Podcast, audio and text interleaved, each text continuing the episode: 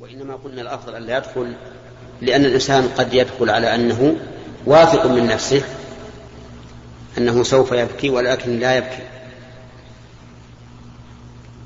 فلهذا نصيحتنا أن لا يدخل الإنسان إليها.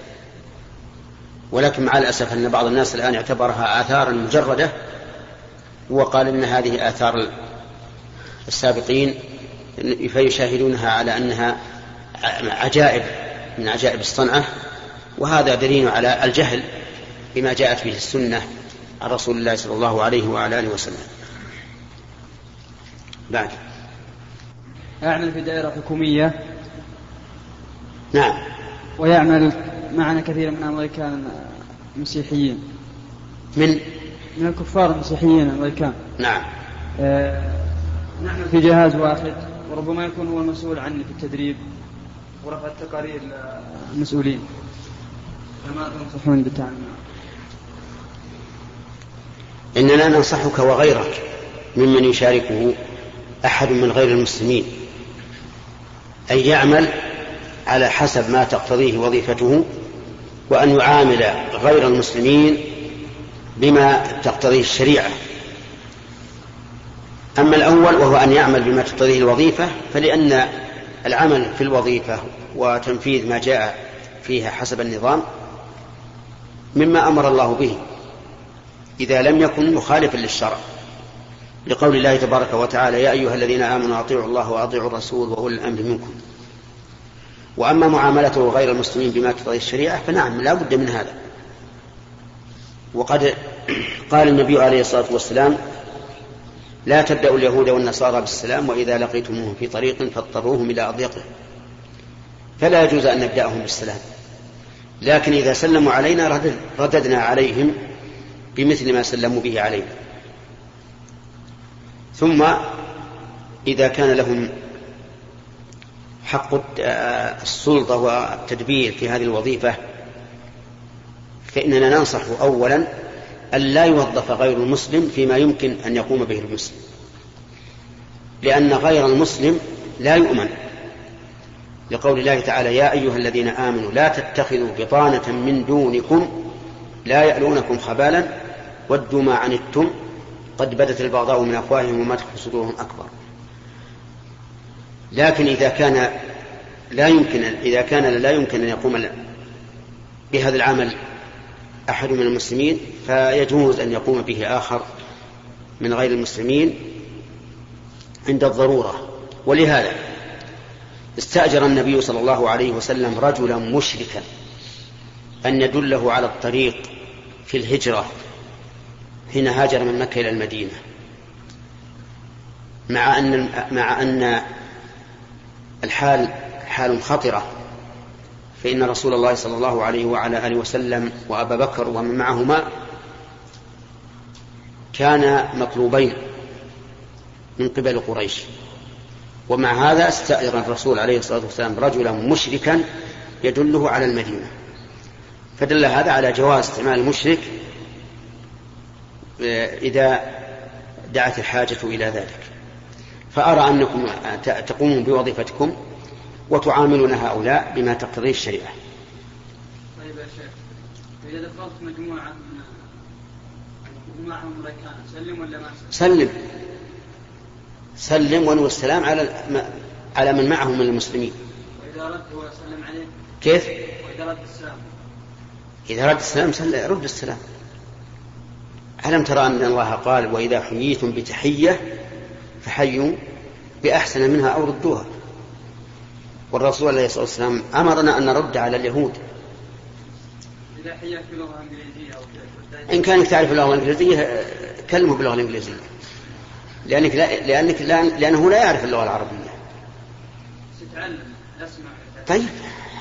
هذا طيب. إذا علمته أنت وعلمته أيضا الشرع. طيب. نعم. من اللي بعده؟ قول الرسول صلى الله عليه وسلم يا شيخ يدخل من أمتي سبعون ألف من الجنة بغير حساب ولا عقاب. فقد الإنسان يعني يرى في نفسه يقول سبعون ألف ماذا تساوي يعني بالنسبة لتلك القرون الصالحة؟ في التي أخبر عنها الرسول صلى الله عليه وسلم بقوله ما من زمان إلا والذي بعده شر منه. فقد إنسان يعني يقول في نفسه يعني كيف أنجو وقد سبقت تلك القرون الصالحة؟ فما توجيهك يا شيخ لمن نجد في نفسه هذه الخواطر؟ أولا بارك الله فيك الحديث رفعت هذه الأمة للرسول عليه الصلاة والسلام وأخبر أن معهم سبعين ألفا يدخلون الجنة بلا حساب ولا عذاب وذكر أوصاف وقد ورد أنه مع كل واحد سبعون ألف. وحتى هذا العدد أيضا بالنسبة للأمة قليل. لكن هذا العدد نادر في الأمة. هم الذين لا يسترقون ولا يكتوون ولا يتطيرون وعلى ربهم يتوكلون. يعني من تتحقق في هذه الأوصاف من هذه الأمة؟ وليس معنى الحديث أنه لا يدخل الجنة إلا هؤلاء. ها لا. معنى الحديث أن هؤلاء لا يحاسبون ولا يعذبون. ويوجد أمم عالم كثير لا يحصيهم إلى الله يحاسبون وقد يعفو الله عنهم وقد يعذبهم بقدر ذنوبهم في النار ثم يخرجون من النار بشفاعة أو غير شفاعة فهمت؟ فأنت اعمل وحاول أن تتحقق فيك هذه الأوصاف التي قالها النبي صلى الله عليه وعلى آله وسلم وأن تكون منهم ولو كنت من آخر الأمة فهمت الآن؟ طيب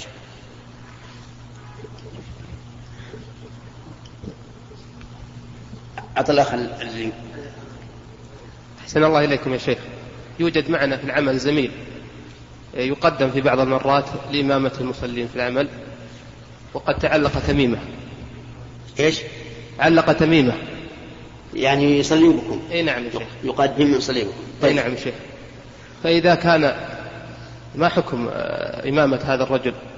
إذا كان الجواب شيخ آه، بعدم الجواز فما الذي يعني ينبغي على هل هو هذا الرجل الذي يصلي بكم وتقول إن إنه معلق تميمة؟ نعم. هل هو يصلي بكم لأنه نصبه المسؤول عن هذه الجهة أو بانتخابكم أنتم؟ لا يا شيخ لأن يوجد إمام يصلي يوجد إمام يعني مواظب على إمامة المصلين في العمل. لا يوجد يعني شخص مخول من قبل الإدارة وكذا. لكن قدم إمام وواظب على الإمامة. لكن في بعض المرات يتخلف هذا الإمام وجود مثلا عمل أو شغل ظرف خارج العمل فيقدم هذا الشخص. يعني معناه أنه يكون هذا ينوب عن الإمام الراتب. ينوب ولكن إنابته غير رسمية يعني يقدم من قبل المصلين. طيب. إذا كان منتخبا من قبل المصلين وهو نائب عن الإمام الراتب وفي يده هذه التميمة فالواجب عليكم اولا أن تنصحوه وأن تبينوا له أن هذه التميمة لا خير فيها. وأنها نوع من الشرك. لا سيما إن كان فيها آه، رموز أو دعوات محرمة وما أشبه ذلك. فإن انتهى عن, عن عمله فقد هداه الله على أيديكم ولكم في هذا, في هذا أجر. وإن لم ينتهي فالواجب أن يرفع الأمر إلى الإمام الذي أنابه. ويقال نحن لا نرضى أن ينوب هذا عنك عنك. وتختارون إنسانا بدله يكون مستقيما. طيب يا شيخ في حالة مثلا إذا دخل شخص ووجد هذا الشخص هذا يؤم المصلين يصلي معهم ولا حرج عليه. إذا دخل وهذا الإمام هو اللي يصلي يصلي ولا حرج عليه. نعم. ما حكم شرب ما يسمى بالبيرة ومع العلم أن فيه نوعين. نوع من الكحول فيه نسبة من الكحول ونوع فيه نسبة ونوع فيه غير نوع فيه نسبة من الكحول ونوع لا يوجد فيه نسبة من الكحول وهل هو من المسكرات؟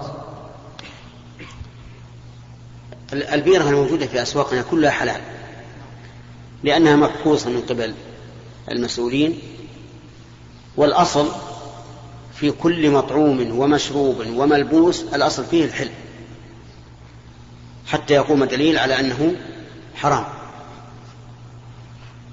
لقول الله تعالى هو الذي خلق لكم ما في الأرض جميعا.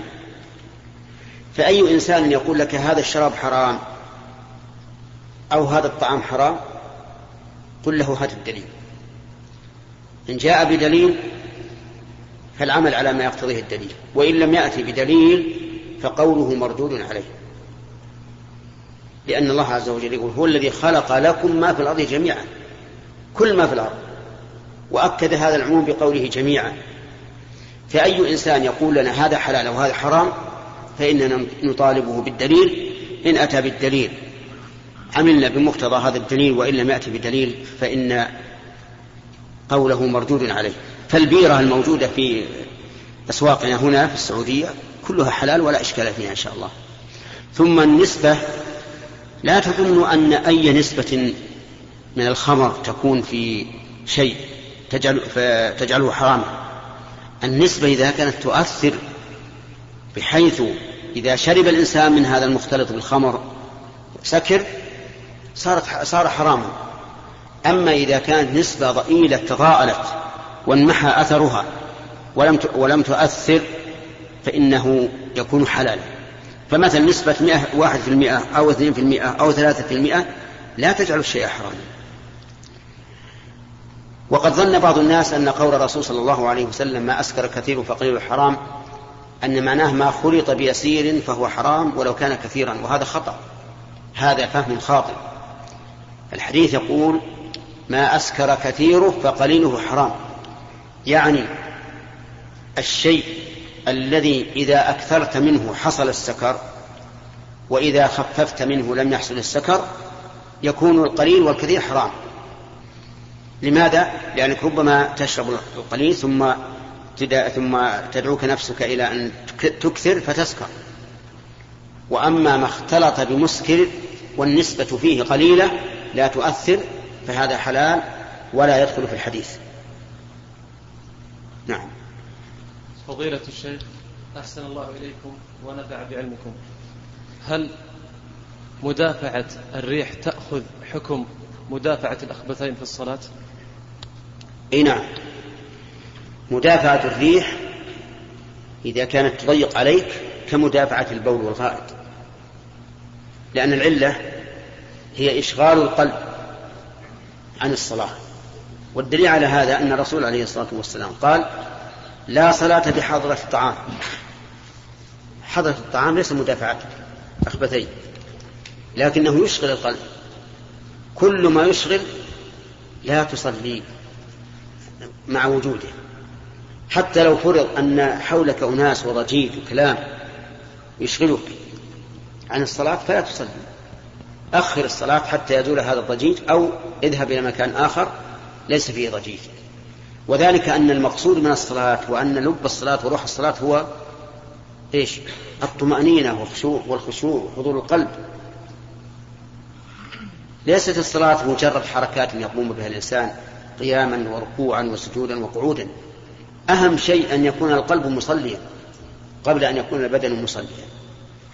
ولهذا نهي عن الصلاة بحضر الطعام وعن الصلاة مع مدافعة الأخبثين. وكذلك كل ما يشغل الإنسان لا يصلي في حال إشغاله نعم في أو مسألة ينبني عليها اعتقاد بناء على على اختلاف في تصحيح حديث أو تضعيفه فهل يصح لمن يرى تضعيف الحديث أن أن يسمي من يرى تصحيح الحديث وعمل به بأنه مبتدع أو أن فعله بدعة؟ من الذي يحاسب الناس على أديانهم؟ الله سبحانه الله سبحانه وتعالى فإذا أتى حديث واختلف الناس في تصحيحه ورأى بعضهم أنه حديث صحيح فعليه أن يأخذ بما دل عليه هذا الحديث من عمل أو عقيدة لأنه سوف يحاسب ويوم يناديهم فيقول ماذا أجبتم المرسلين؟ سيحاسب على ما على ما عنده من العلم وكذلك على ما عنده من الفهم. قد يكون الحديث صحيحا. ويختلف الناس في فهمه أيضا. فمنهم ما يفهمه على وجه ومنهم ما يفهمه على وجه آخر. فإذا فإذا فهمه إنسان على وجه وآخر على وجه آخر فإن الواجب على كل واحد منهما أن يأخذ بما فهمه من الحديث لكن لا مانع من أن يناقش أحدهما الآخر حتى يتوصلا إلى رأي موحد. وأما وصف الإنسان الذي يخالف رأيه رأي في تصحيح حديث أو في دلالته وصفه بالضلال والبدعة فهذا لا يجوز. هذا من من عمل أهل الأهواء. ولهذا نجد المسلمين من عهد الصحابة إلى يومنا. نجد بعضهم نجد بعضهم يعذر بعضا فيما فهم من النص. فمثلا قال النبي عليه الصلاة والسلام للصحابة حين رجع من الأحزاب وأمره جبريل أن يخرج إلى بني قريظة الذين نقضوا العهد. قال لأصحابه لا يصلين أحد منكم العصر إلا في بني قريظة. فخرجوا فأدركتهم الصلاة. فمنهم من قال لا نصلي إلا في بني قريظة ولو غابت الشمس وأخروا الصلاة. ومنهم من قال نصلي في الوقت الذين قالوا إننا لا نصلي إلا في بني قريظة في بني قريظة قالوا إن النبي صلى الله عليه وعلى آله وسلم قال لا يصلين أحد العصر إلا في بني قريظة. فنقول سمعنا وأطعنا. والذين قالوا نصلي في الوقت قالوا إن الرسول عليه الصلاة والسلام لم يقصد أن نؤخر الصلاة بل قصد أن نعجل الخروج. قصد أن نعجل الخروج. فنحن إذا لما حل وقت الصلاة نصلي في الطريق ونستمر في السير. فعل هؤلاء هكذا وفعل هؤلاء هكذا وعلم بهم النبي صلى الله عليه وعلى آله وسلم ولم يعنف واحدا منهم. مع أن الخلاف في أمر عظيم الخلاف في صلاة تؤخر عن وقتها أو, أو, أو تصلى في وقتها. كذلك أيضا اختلفوا مثلا في مسائل كثيرة. منها امرأة حامل توفي عنها زوجها فوضعت قبل أربعة أشهر.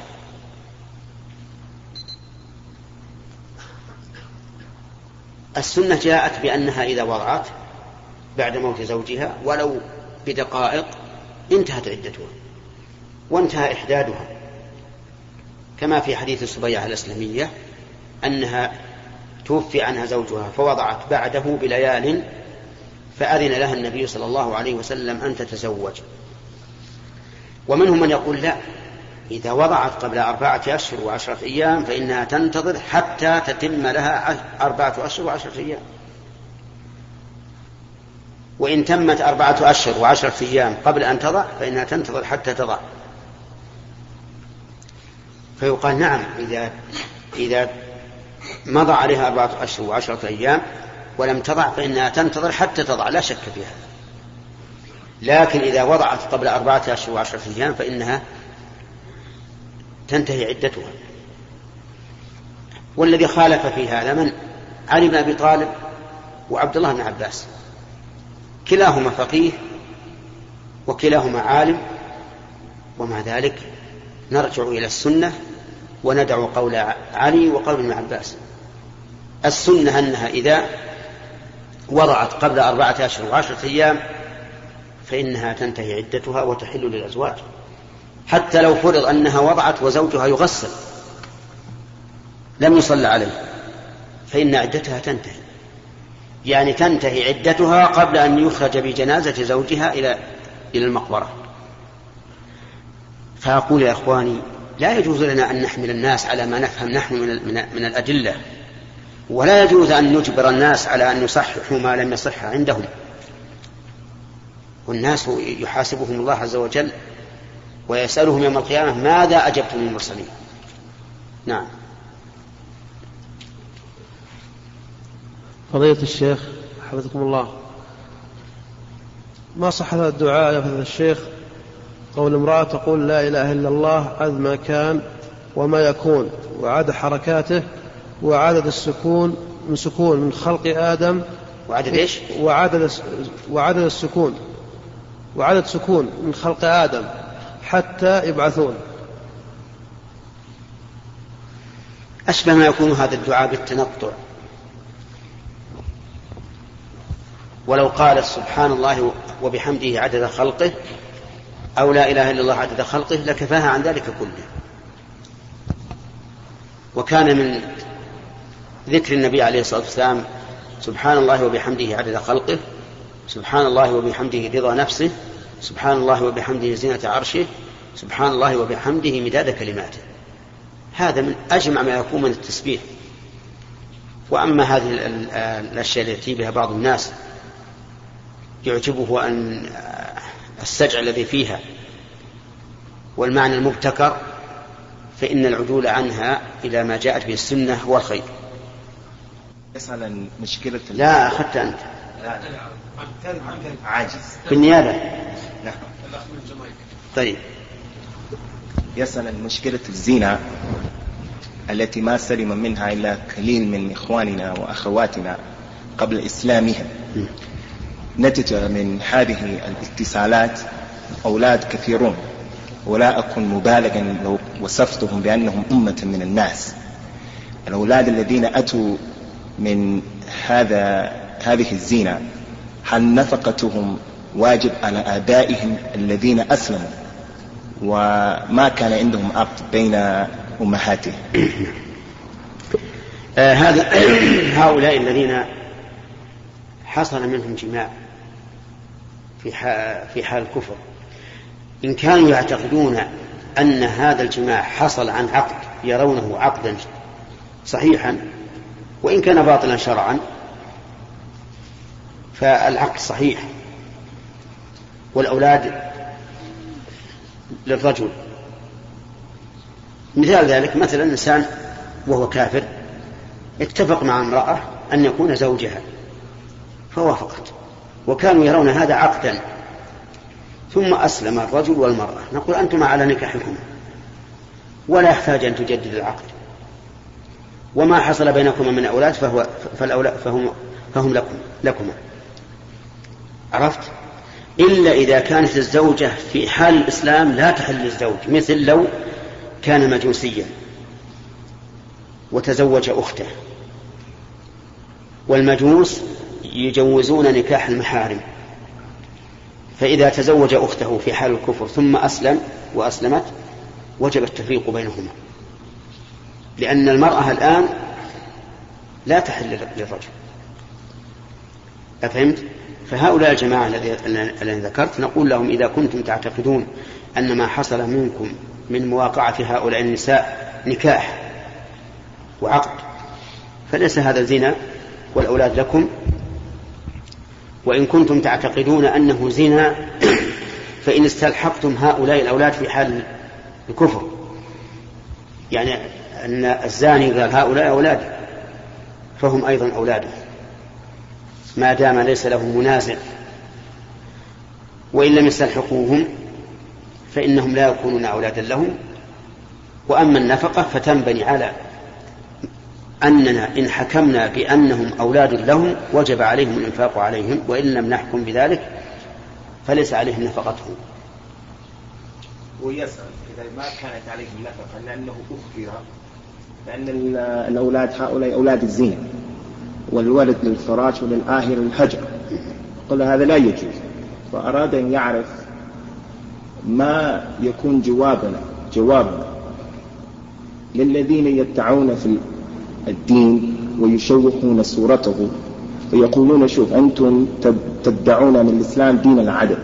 فما ذنب هؤلاء الأولاد الذين ما فعلوا أي شيء حتى آبائهم لا يكون مسؤولين عنهم وبارك الله فيك. الولد للفراش وللعاهر الحجر يدل على أن هناك رجلين. زاني وصاحب فراش كل واحد منهما يدعي أنه له. صاحب الفراش يقول هذا ولدي ولد على فراشي والزاني يقول هذا ولدي خلق من ماء. فهنا نغلب جانب الشر. كما قال النبي عليه الصلاة والسلام الولد للفراش وللعاهر الحجر. أما إذا كان الزاني لا ينازعه أحد في ذلك يعني زنى بامرأة بكر مثلا أو امرأة غير ليس لها زوج ولم يدعي أحد هذا الولد وقال الزاني إنه ولدي فهو له. لأن هؤلاء كفار لا يلتزمون بأحكام الإسلام فهو له ولا إشكال فيه. وعليه نفقته وأما إذا كان يعتقد أنه ولد زنا وأنه ليس له ولا يريده فنفقته على على من علم بحاله من المسلمين نفقته فرق كفاية يقوم بها المسلمون عموما فهمت؟ الجواب واضح؟ واضح الحمد لله نعم ما هي كتب السيرة التي ينصح فضيلتكم باقتنائها واطلاعها؟ والله السيرة النبوية الواقع أنها فيها فيها أشياء ضعيفة مما نقل وفيها أشياء صحيحة. ومن أحسن ما رأيت وزاد المعاد لابن القيم على أنه رحمه الله أحيانا يأتي بآثار غير صحيحة لكن هو من خير ما رأيت. وكذلك من بعده البداية والنهاية لابن كثير فإنها جيدة. ولكن لو شاء الإنسان أن يأخذ كل قضية وحدها ويراجع عليها كلام أهل العلم ثم يلخصها في كتاب له خاص أو ينشره ويكون عاما. فهذا طيب. وأنا أتمنى أن يوجد طالب علم يحرص على هذه المسألة وينقح السيرة النبوية وسيرة الخلفاء الراشدين مما شابه من من الآ- الآثار الضعيفة أو المكتوبة أيضا.